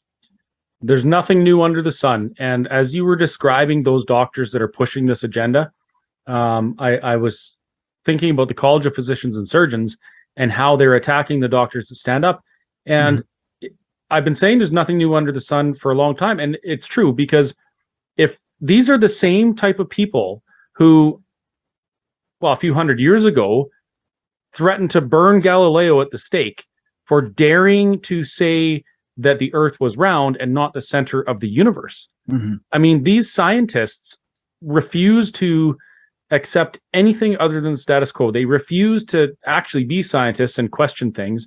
And when somebody did, they persecuted them uh, to the point where they actually backed down. I mean, eventually Galileo had to retract his statements and and say, well, you know what, you guys, whatever, do what you do, but I'm going to watch uh, the universe as it, you know, it unfolds around me.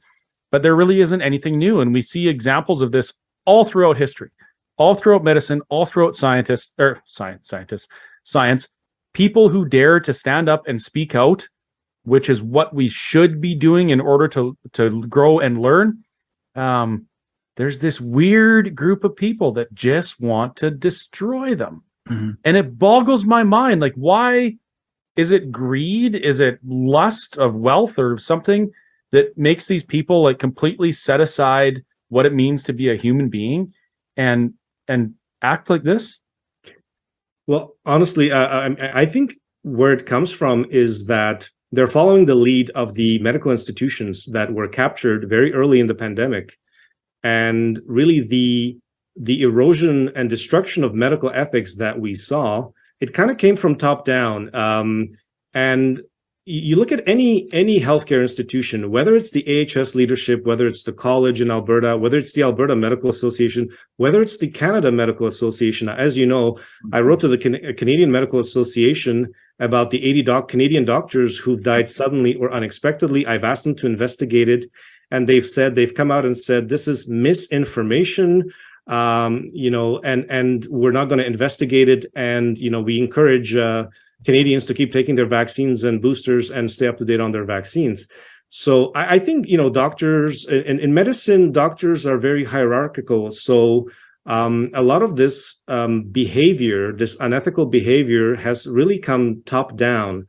Um, you know, your frontline, you know, family doctor may not be as aggressive in pushing the vaccines, but you know, early in the pandemic, we saw all these healthcare institutions uh, implement really, really aggressive measures and just throw medical ethics out the window, Mhm. right? I mean, when you have colleges going after the licenses of doctors who are just trying to treat their COVID patients, and honestly, uh, whether it's ivermectin or hydroxychloroquine, I know that um, you know those medications have been smeared, um, but um, bo- bo- those are both are approved medications. Uh, we can certainly use any medication off label that's approved and safe for use. It is absolutely unethical and illegal for anybody to get in between a patient, a, a- physician, and their patient Mhm. um, you know, and start meddling in how a physician should treat their patient. You know, I mean, we don't go through decades of training to then have some government body bureaucrat that has hasn't seen a patient in 20 years tell us, wait a minute, you can't treat with ivermectin because then I can't sell my vaccines. Yeah. Right. And and so we saw this very early on. These these institutions, uh, healthcare institutions, really just go on an aggressive offensive against anyone who would not uh, sort of fall into the to the narrative and anyone who you know didn't want to push the vaccines aggressively they went after them and and they try to make examples out of them they're still doing it like um, um, us um, cardiologist from texas dr peter mccullough they just stripped him of his of his credentials and his medical license. They're still going after dr daniel Nagase right? Even I've been threatened, and I'm not regulated by the college because I'm, you know, I've put myself into uh, early retirement because of the legal actions, and they're still even threatening me, even when I just co-signed a letter to HSCO Verna Yu saying that you know vaccine mandates are unethical and shouldn't be implemented in Alberta. I Mhm. was threatened by the college, even though they don't regulate me anymore. Um, so I think the abuse comes from the institutions that are corrupt. They're completely captured by by big pharma, um, and unfortunately, in Alberta, it's as bad as anywhere else in Canada. Um, you know, whether it's Ontario or BC, the institutional capture is complete. Um, and so, a lot of the doctors who want to make a name for themselves during the pandemic and have large Twitter followings, like Dr. Darren Markland, like Dr. Joe Vipond, you know, these guys have 50,000 uh, followers on Twitter each. Uh, Dr. Shazma Mithani, Dr. Tehseen Ladha have maybe 10, 15,000 followers each in Alberta. And these doctors who want to make a name for themselves, they see how the institutions are abusing other doctors who are raising concerns, and they engage in the same behavior because they believe that they'll be protected by the same corrupt institutions that are doing the same to their colleagues. but they won't because uh, I don't. There's a, a very large and growing number of us that have said enough, and we're not doing this anymore. As a matter of fact, I don't know if you're aware of this, but we did have a small victory. Um, are you aware of the legal action that the ATA took against the Alberta government regarding removal of masks on uh, um, children in school? I don't know if it was the same one that the judgment that was given recently, or if it's a different one. I'm I'm not sure. It's probably the same one. So basically, the uh, the ATA um, was fun. uh, It was it was funded by the NDP and NDP. Um, they basically took Deena Hinshaw and the Alberta government to court because they said by removing masks from children, you're violating their charter rights.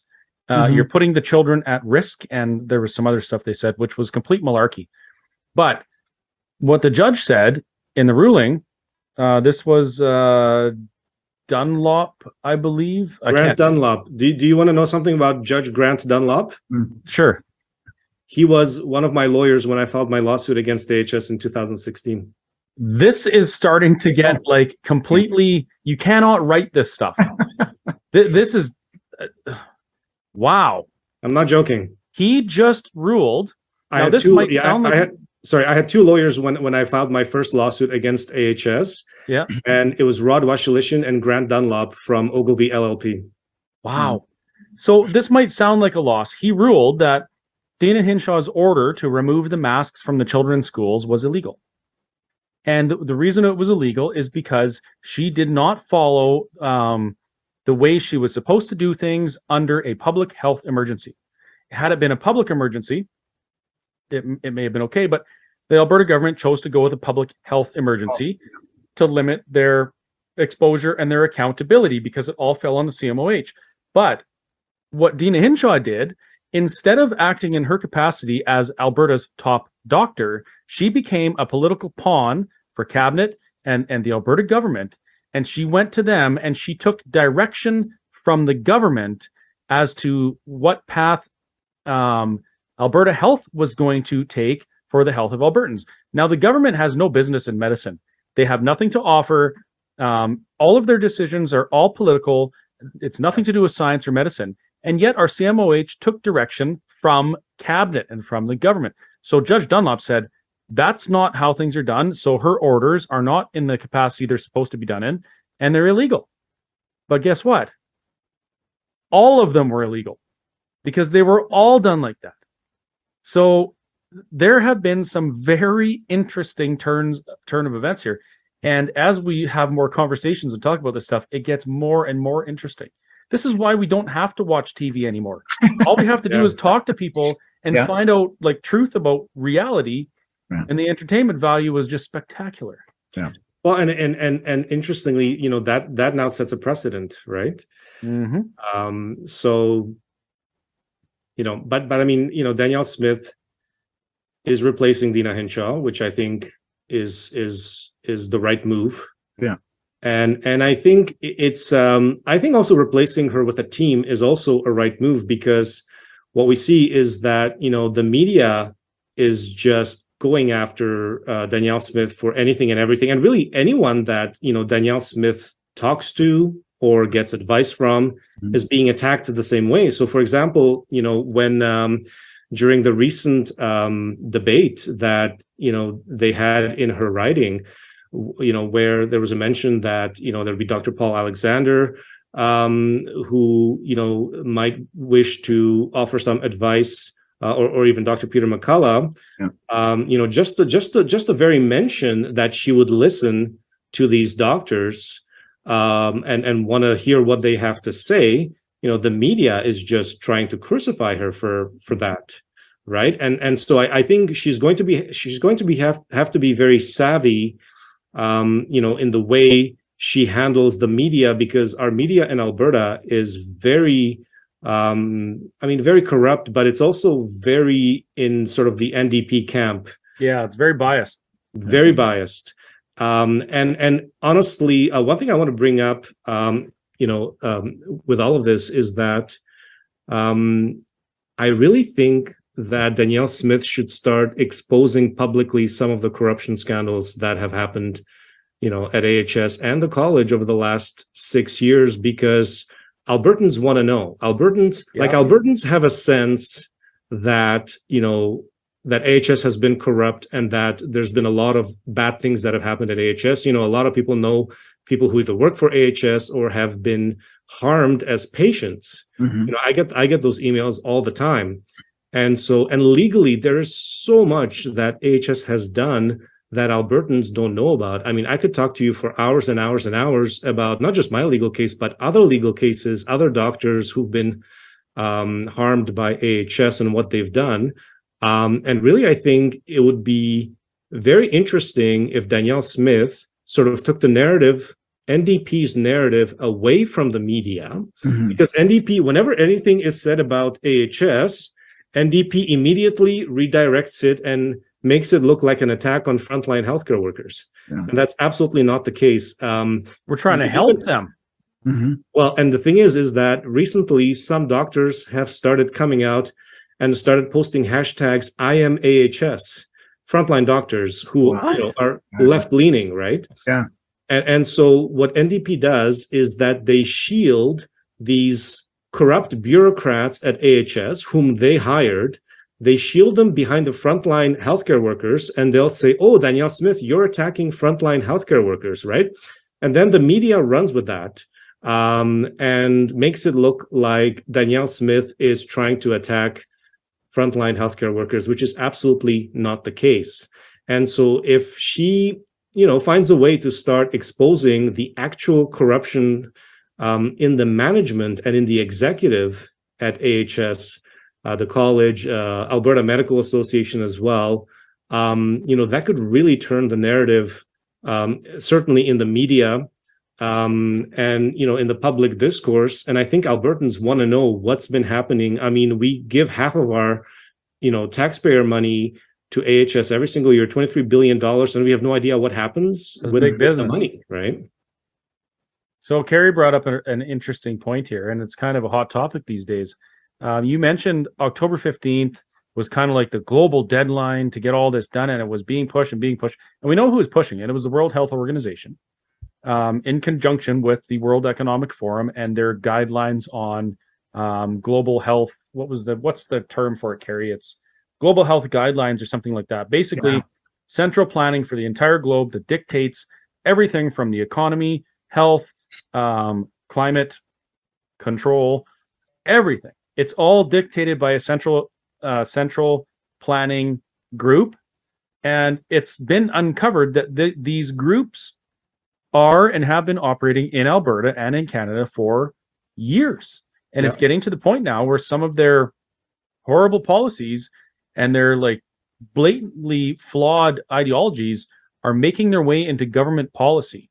Now, Premier Danielle Smith has said that she doesn't want Alberta to have anything to do with them and wants to eject them from Alberta. So, in the context of what we've been discussing here, uh, what's your views on this idea of central planning for health and that that's uh, implemented some of these policies that have um, harmed the people of Alberta? I think um, probably the number one priority is to get control of these institutions um, and their leadership, right? So clean up the H- the leadership of AHS and the college, uh, put in people who are honest um, and and whom Danielle Smith trusts.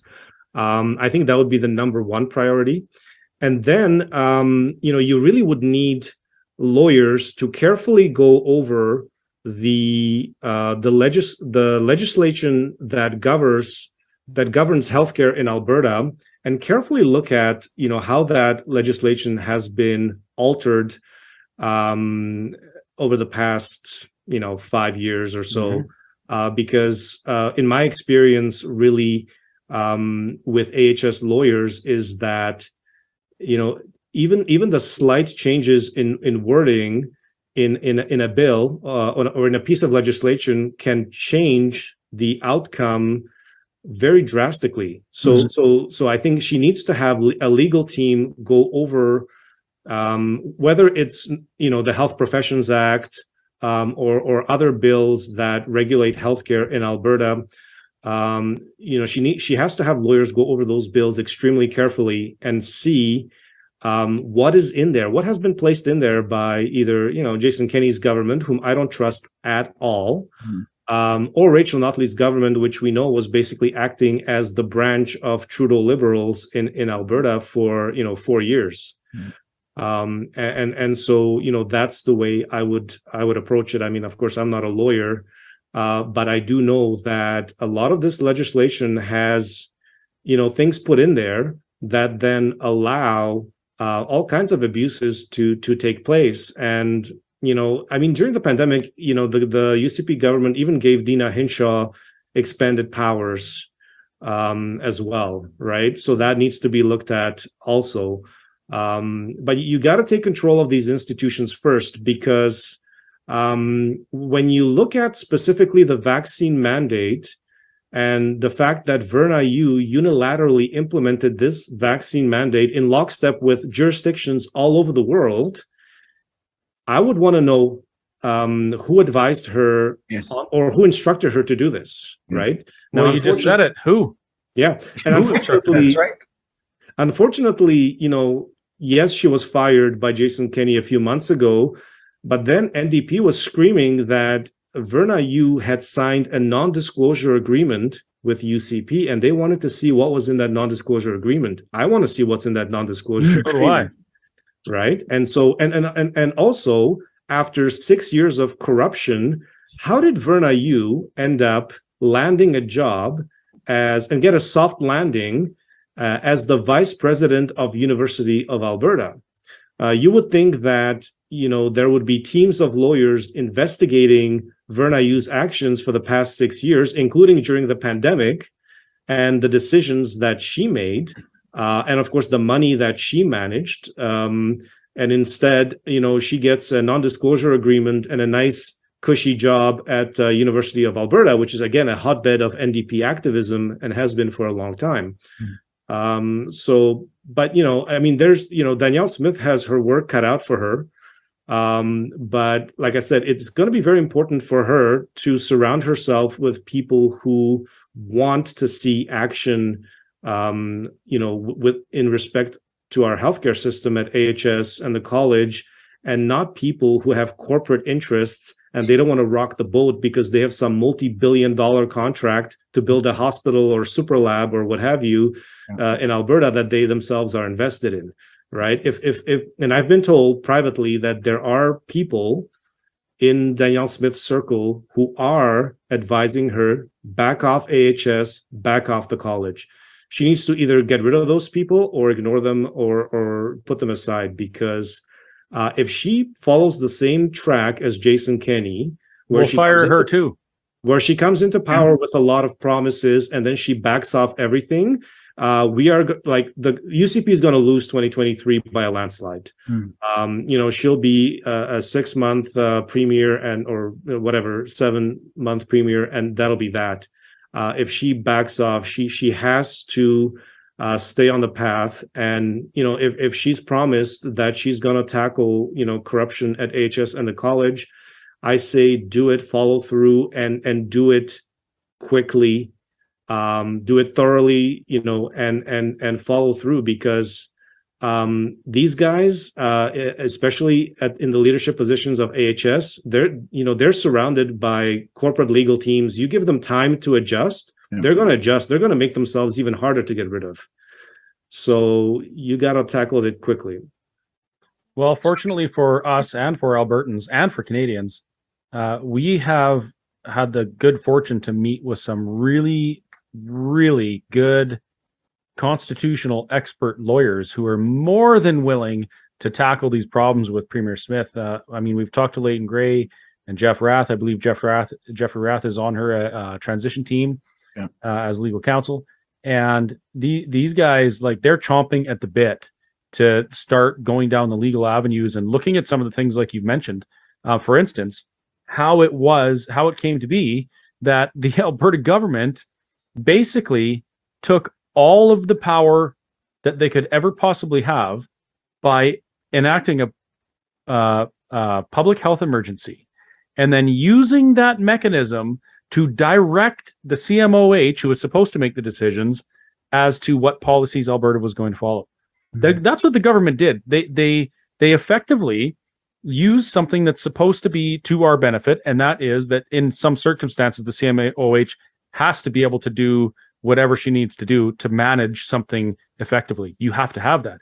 But in this, the government took that power and used it for their own for their own uh, purposes, and we got to figure out how that happened and how to make sure it never happens again while ensuring that if a CMOH does have to take absolute control of a situation in order to benefit the people of Alberta, she can still do it because it's a very fine line. It's a very tricky line. And I agree with you in that she has a lot of work to do, but there's a lot of really good people, really smart people, infinitely smarter than me and way smarter than Kerry who yes. actually want to make this stuff happen and make some changes for the for the better. And you are one of them, sir. Like the some of the I th- this conversation has just uh it's it's more than I anticipated and I'm I'm extremely grateful for it because you shed some light on this and you've reminded me I've always felt that there was corruption at the heart of this.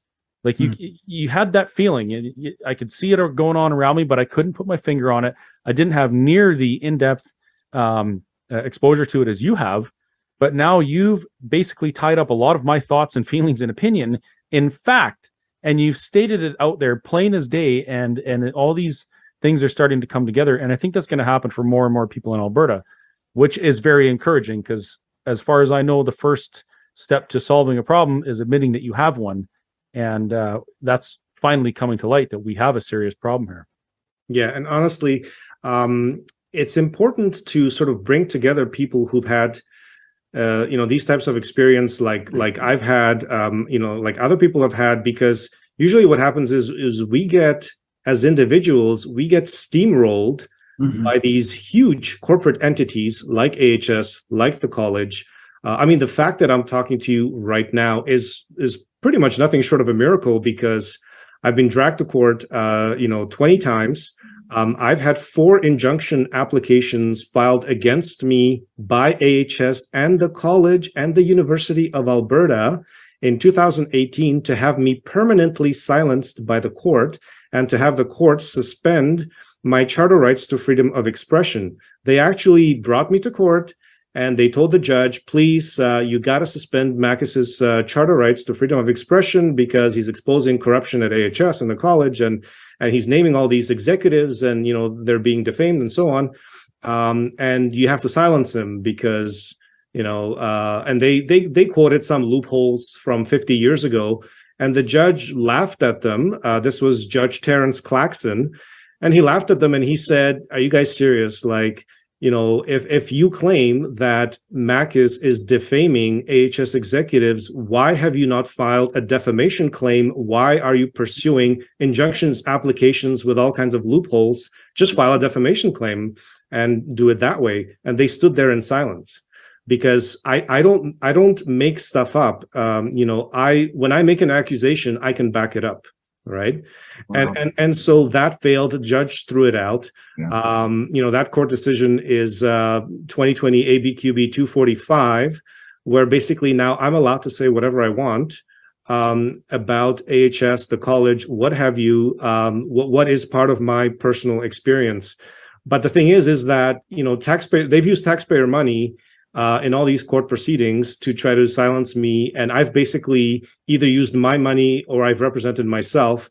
And so, you know, we need to get together a lot more individuals who've been harmed and damaged uh, or attacked by these corporate entities and, you know, get all the ideas together and, and, and get it out there because, you know, I have a lot of good ideas. Other people have good ideas. Um, we need to pool that, that knowledge uh, because you know Danielle Smith is up against some very wealthy corporate interests um, in regards to AHS. Uh, you know, this is no small entity. That you know, these are people who make multi-billion-dollar decisions like it's nothing. Um, and so, and in fact, um, I have a court decision where an AHS executive, uh, Dr. Matthew Parliament, who was the head of AHS Cancer Care, went on record and he said at the time it was $15 billion. He said, We have $15 billion revenue. And if we damage a doctor and we have to pay out uh, a settlement, then we have more than enough money to pay for it. He said this under oath. And basically, what he showed was that these HS executives treat taxpayer money like revenue, like it's their own money, like it's money that they've made in this business of running healthcare, when in fact it's taxpayer money and they are public officials who are supposed to represent taxpayers and provide proper health care right? But they see this as their own business and this is you know their money. Um, and so um, yeah i mean you know i'm getting a little long-winded here i'm sorry but um, all that to say is that you know there i know there are a lot of people who have a lot of good ideas and we got to pull all this information together and and and you know get it into the right hands um, and so that Danielle Smith can actually have some success in tackling this this corruption. So, do you have this stuff compiled and and easy to access in some format or another?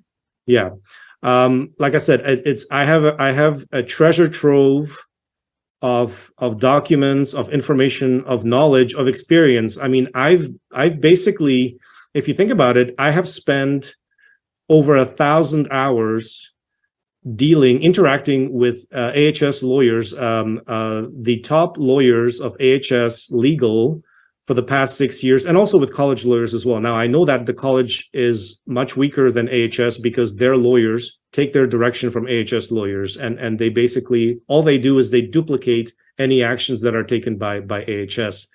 But that that still is, like I said, the college is sort of the um, the the muscle of AHS that keeps doctors in line. Mm-hmm. Um, and because of their control of the medical licenses, you know, they keep doctors in line. But, you know, I, I, I have a wealth of experience and, and knowledge I've been to court 20 times. I've been in front of 12 judges. I can tell you which judge is corrupt. Hmm. I can tell you, you know, like I said, Judge Grant Dun- Dunlop, for example, was my lawyer. Yeah. Uh, you know, six years ago, I, I hired him as my lawyer. Um, you know, I have another uh, lawyer who became the president of the Law Society of Alberta. Um, I know that there are uh, corrupt um, college lawyers who were then appointed as judges by the Trudeau government, and and uh, one of them now sits in the Alberta Court of Appeal. I can tell you who that is. Um, you know, I mean, in one hour in, during this discussion, you know, it's it's uh, not enough time to to tell you everything I I know and and you know the individuals involved, but yeah, I have all that information. So Wow. uh, and I'm happy to share what I can with you know with the right people, and of course where it's actually going to make a difference. I was willing to do that with the Kenney government, and they were not willing to. They were not willing to use that information. And I saw, you know, Kenney was getting hammered in the media many times. Um, he was being falsely accused of certain things. Um, he could have taken on AHS, and he could have been a hero. He could have really been uh, an Alberta hero had he taken on that corruption, you know, got rid of Hinshaw, got rid of Verna Yu, and he didn't do any of it. And Mhm. now he's gone. So we got to start start over again. Well, I have an idea. You know what would be amazing is if we set aside a weekend or even a couple of weeknights and we invited people from all over the place, people just like you uh, that had things to say and had information that needs to get out there. And we just had a huge conference where it was live streamed and the premier was invited and cabinet was invited and reporters like the everybody was invited and we just filled auditoriums with Albertans who care. And then we start talking about this stuff. Some people, they're going to fall asleep in their chairs. They're going to wake up. They're going to hear something that makes them go, "What? How's this happening in Alberta?" But it's going to get people involved, and we don't we don't particularly need the media for that because, I mean, Yep. Ca- Kerry and I, our our page here, we have a following of 124,000 people. Yeah, yeah. And I'm a restaurant who dared to pour coffee in the face of a tyrannical government. Like I'm nobody, but the platform is there. The the the hunger for knowledge and truth is there. Mhm. So Mhm. if we got a bunch of people together and even invited those who are against who are against us that say, do your part, get vaccinated, stand six feet apart, invite them, share your science. Here's our science. Here's their science. Let's have a discussion. It- it- it's science. Why would you be sca- afraid of that?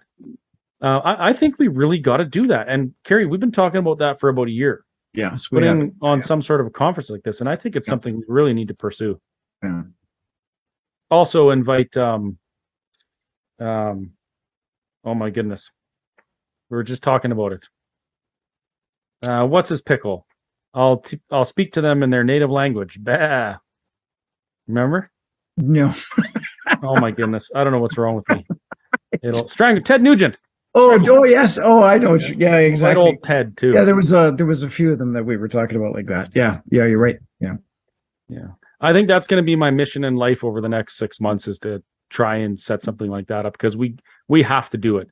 We have to get all all the people together who have truth that they want to share, and we have to give them a forum and opportunity to get it out there and make it so big that the media can't ignore it.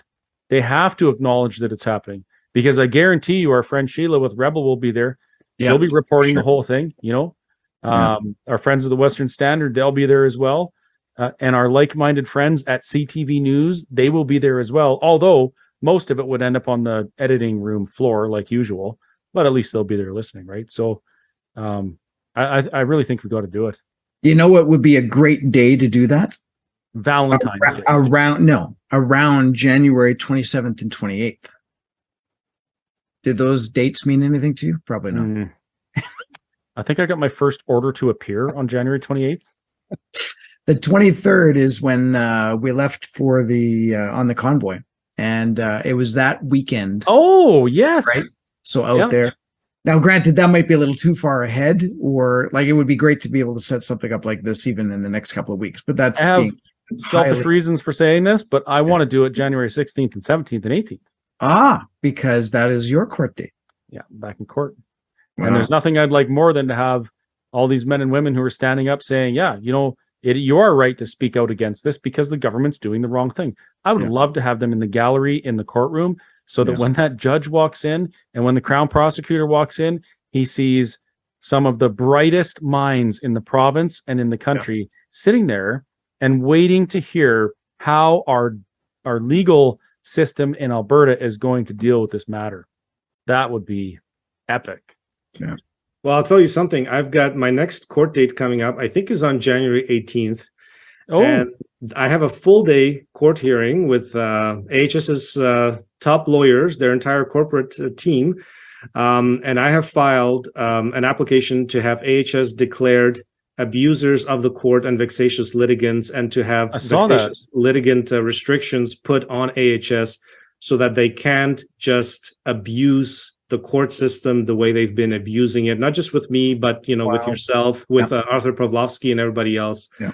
Um, and so, uh, and of course, that includes the College of Physicians and Surgeons of Alberta as well. Both AHS and the college have committed extensive court fraud, fraud in court. They have filed fraudulent affidavits. They have filed 13 fraudulent applications in my case, completely fraudulent, made up.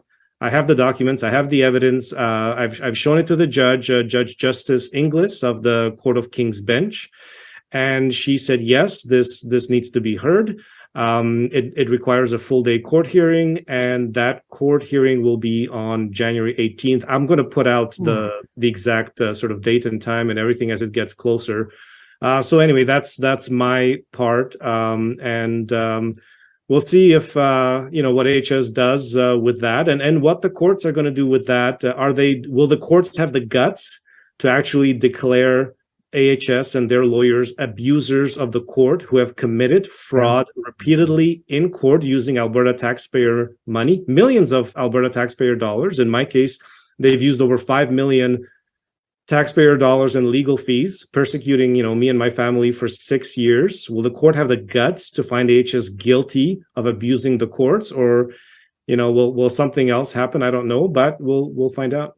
well, I you just sent shivers down my spine, and I will be there. I, I'll be in the neighborhood anyway because I'll likely be in court just down the hall. Uh, but I'll get up out of my matter and I'll come visit you at yours. I was going to ask. So which which court is that? Because Chris, you're in Edmonton, or Well, I'm uh, in Red Deer. You're in Red Deer, and Uh, is that is that where uh, Oh, King's Bench. you are? Yeah, you So are. mine, you, mine is in Edmonton. that's what I you'd be in thought. Edmonton, yeah. Yeah, yeah. Well, maybe mine will be wrapped up by the 17th. It's uh, slated 16, 17, and 18. Yeah. But we'll see how it goes. Maybe we'll get halfway in on the 16th and AHS will say, oh, we need another three months. but Yeah. I will, either way, um, I'm going to figure out a way to be there with you because that's uh, what, what you're doing there is that's amazing. And I'm actually going to call a bunch of my friends too, and I'm going to see if they want to come. This court's always fun, right? Yeah, especially if we bring big trucks. Big trucks. I have a big truck. You do. Although, will you still have it by then? I hope not. Wow. No, this this has been an uh, an amazing, eye opening interview. And you know what? I I had two other big topics I think that we were going to cover, and I mean we're already into an hour and forty minutes, and and obviously you got notoriety in the last uh, couple of weeks. Just in regards to the 80 doctors dropping or dying, Yeah. because last, I think it was like last Christmas when we heard about, you know, eight eight were sick or dying or and then it just gradually the number got bigger and bigger and the media just kind of swept that under the rug and Yeah. then uh do you do you want to just briefly talk about how you managed to find out the 80 because i know that's a really interesting story And it's a big number. it's yeah It is a big number. Um, you know, it, it started with just uh, two that had died um, after their booster shot. Um, uh, there's a 52 year old cardiologist in New Brunswick died two weeks after his his third booster shot, Yeah. And then a, a family doctor in Toronto, 48, died three days after his uh, booster shot. Um, he both of them died in their sleep. Now that's that's bizarre and that's that's extremely rare. Yeah. Right. I mean, if you're looking at a pre-pandemic or in pre-vaccine rollout, uh, you would you would need to have an extremely rare, um, you know, uh, congenital condition uh, for something like that to happen. And here you've got two doctors, young doctors who died in their sleep right after the booster shot, and so that kind of started the whole thing. Um, you know, it it then in the summer it just started happening left and right. Yeah. Uh, I first put together, uh, you know, I found 13. Uh, then a month later it was 32, and then a month later it was 80. Now we've we found 80 because um, I now have a team of volunteers who've gone through like every database online, um, every medical database possible. And so we now have about a database of 1,800 Canadian doctor deaths over the past four years. Uh, it's a very detailed database, uh, ages, locations, um, everything, obituaries, what have you. Um, and so we look for uh, actively practicing doctors. These are usually doctors under the age of 70. Uh, and we look for um, you know that they had no no prior known health conditions Yeah. Um, and they that they they died suddenly or unexpectedly in in in some way. And so that's where the the 80 uh, doctors comes from. Mhm. um, you know we can compare to previous years. Since the vaccine rollout doctors under the age of 50 are dying at double the rate uh, compared to 2020 and 2019 um, and then it gets worse as you get younger. Um, you know under age 40 it's five times and under age 30 is eight times the rate compared to pre-vaccine rollout um, and so I've got this huge database. Uh, I've spoken to um, uh, Jeffrey Rath about it, uh, the lawyer, and so we've we've sort of discussed that um, because I want to get this database into the right hands. Um, you know, this is hundreds and hundreds of of hours of work, volunteer work. Um, everything is cross-referenced. a lot of data that we have has actually been deleted by the Canadian Medical Association who are really conducting a, a massive cover up of this, uh, which I was kind of surprised because I thought at least they would come out and say, okay, um, we'll look into it and we'll get back to you. And, you know, they'll never get back to me.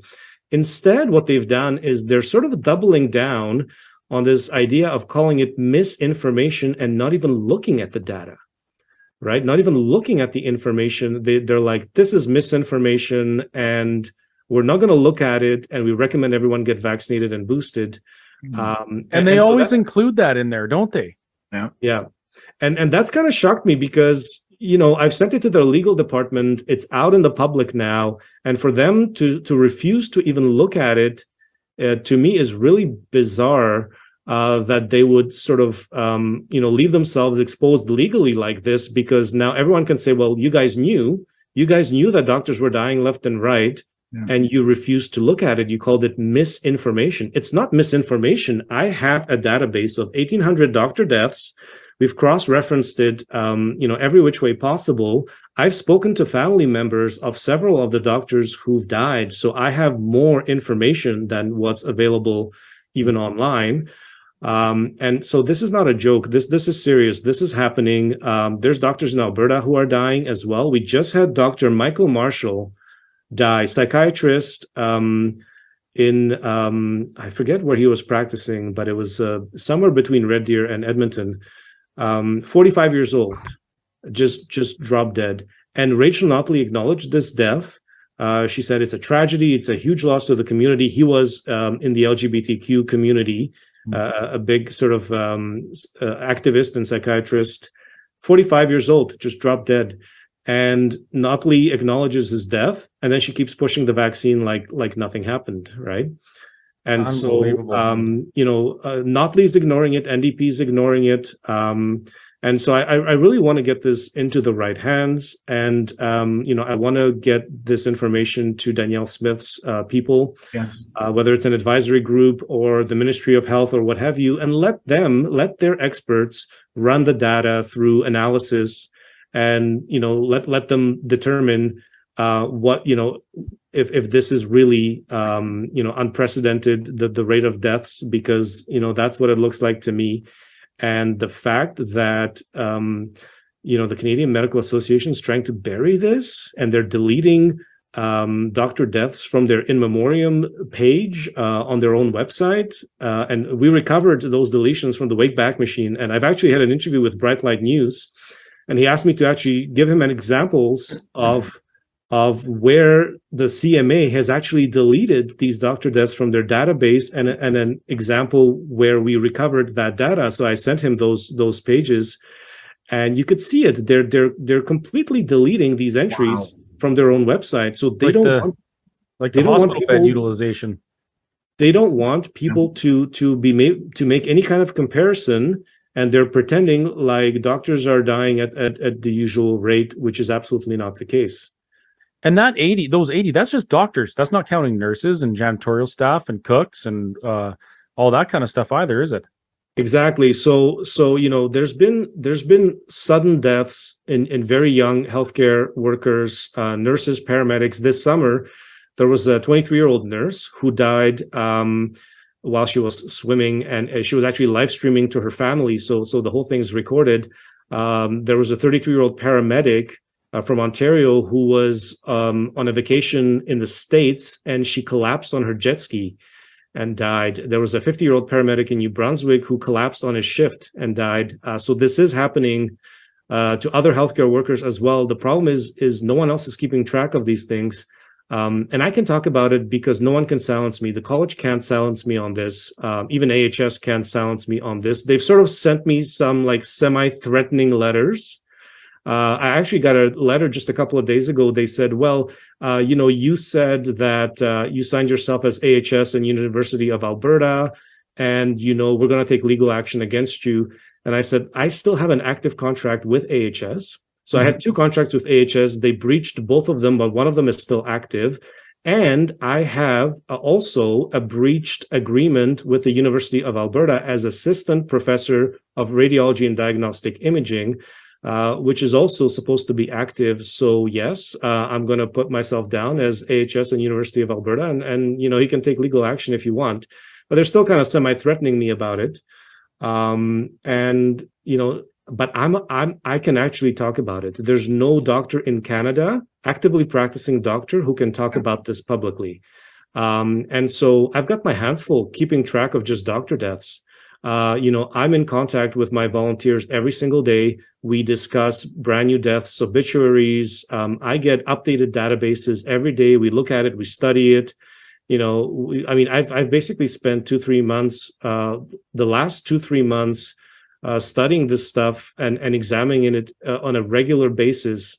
Um, so this is no small thing, and I cannot take on also keeping a database of other healthcare worker deaths of Mhm. nurses, of paramedics, of of other healthcare workers. It's just it's too much, Mm. you know, for one person to keep keep track of. And I hope that there'll be somebody else who, let's say, will take that on.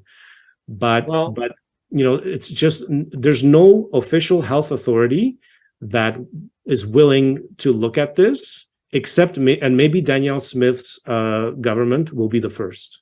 Well, they it should be them because they have the resources to do these things. Mhm. It shouldn't be up to people like us. We should be Yeah. working, earning a living, hanging out with our family, enjoying our lives. But but whatever. If we got to take, and you know and, and- and you know what's interesting is the canadian medical association um, one of their one of their pr persons said well you know our, our database is not complete and we don't have enough information because it's um, their in memoriam page is voluntary which means that family members have to submit the information and so on.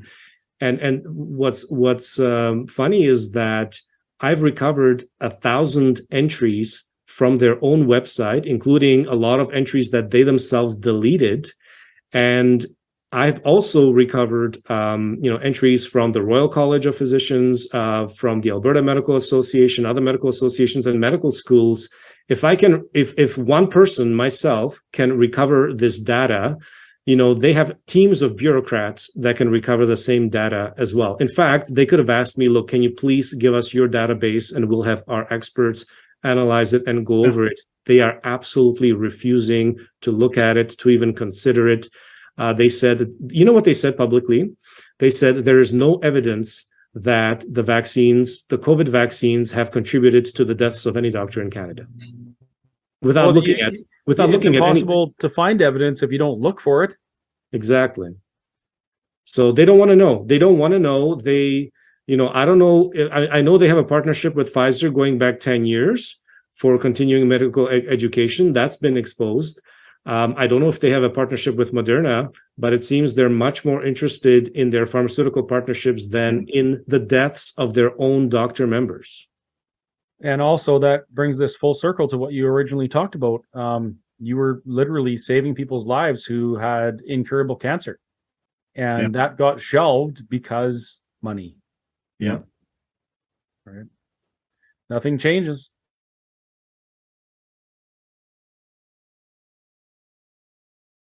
Geez, Today, I just the follow, up, but in addition to that conference, this what how do you feel about putting this into a format of like a documentary?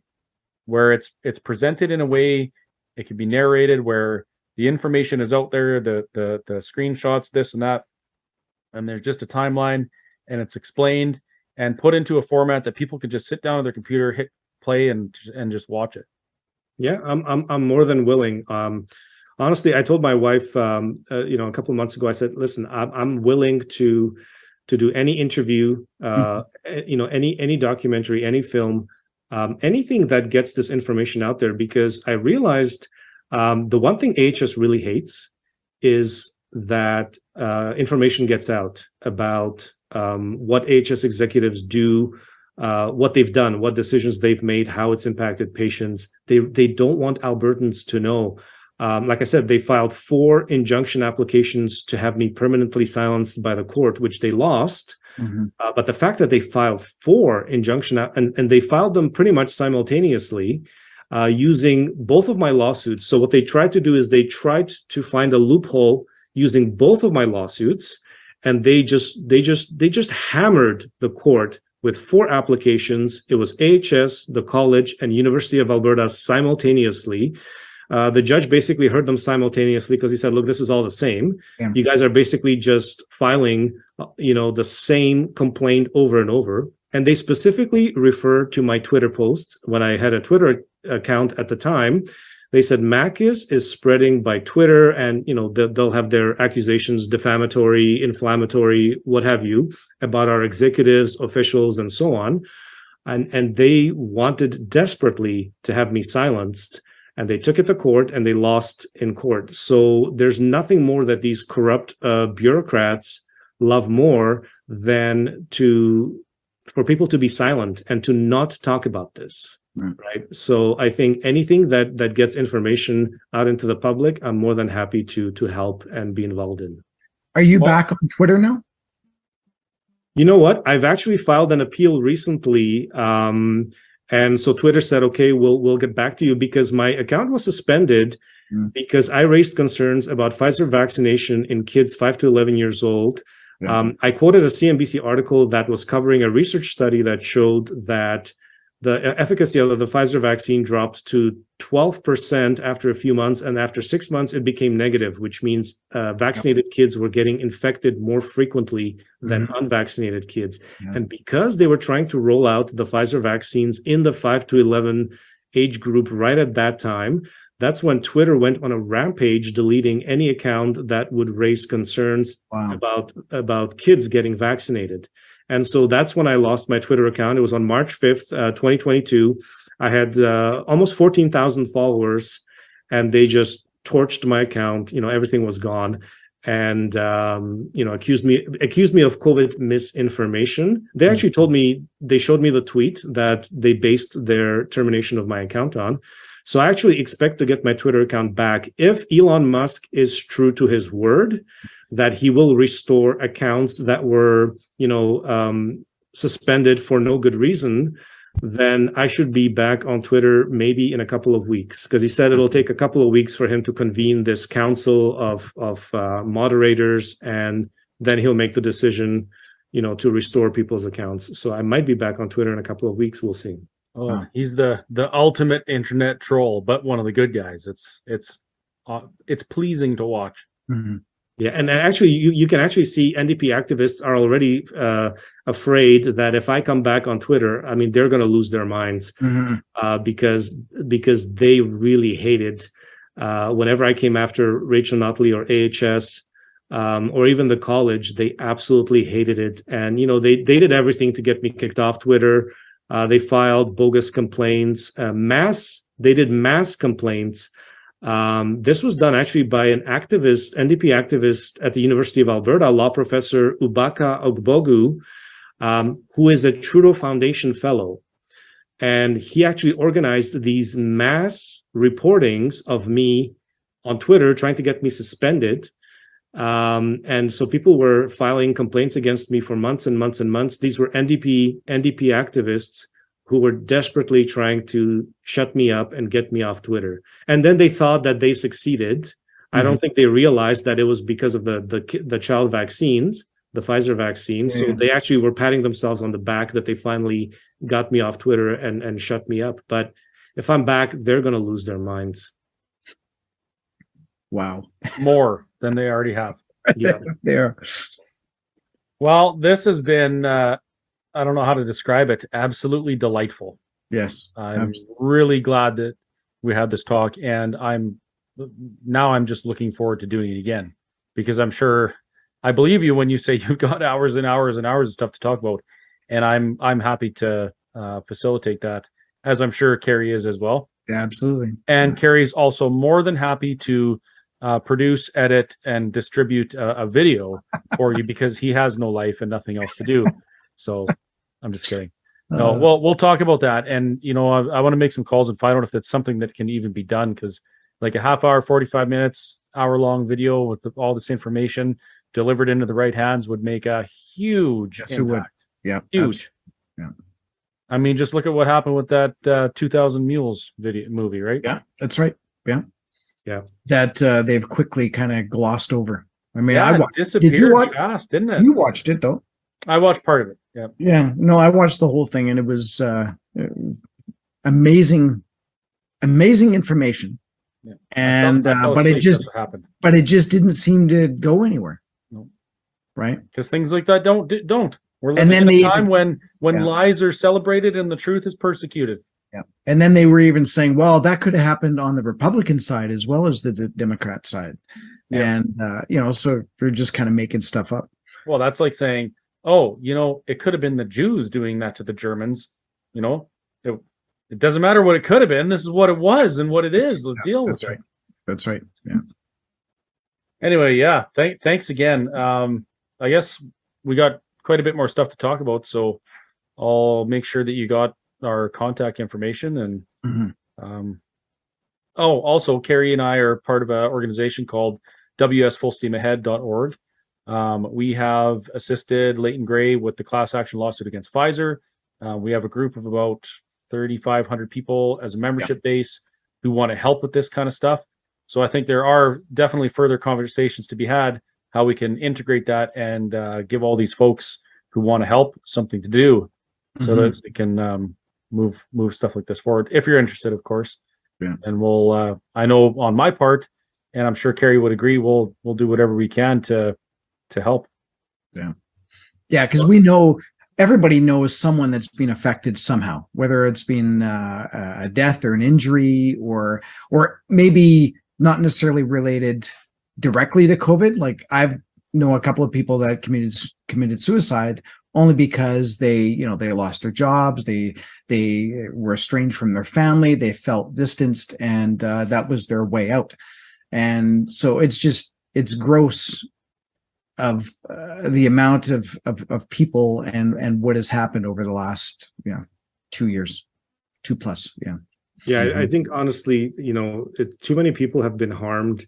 Yeah. Uh, too many people have suffered and and and and it's like you said it's it's affecting everybody. Yeah. And you know we we gotta we gotta change things. We we, uh, we especially you know with healthcare the abuses that that have gone on uh, and and no one's been held accountable so far right? And mm-hmm. and unfortunately with kenney we it seems like we've lost years um you know where, where nothing happened because he was you know fully in line with va- you know vaccine rollouts and everything else uh, mandates yeah. um, vaccine passports even which he promised he would never bring in and then he caved and did uh, but uh, you know i think i think a lot is i think the tide is changing um, and and and and uh, I think the timing is is perfect. And and I really want to thank you guys for for you know giving me the opportunity and and to talk to you and uh, turn a one hour interview into two hours and maybe more but but uh,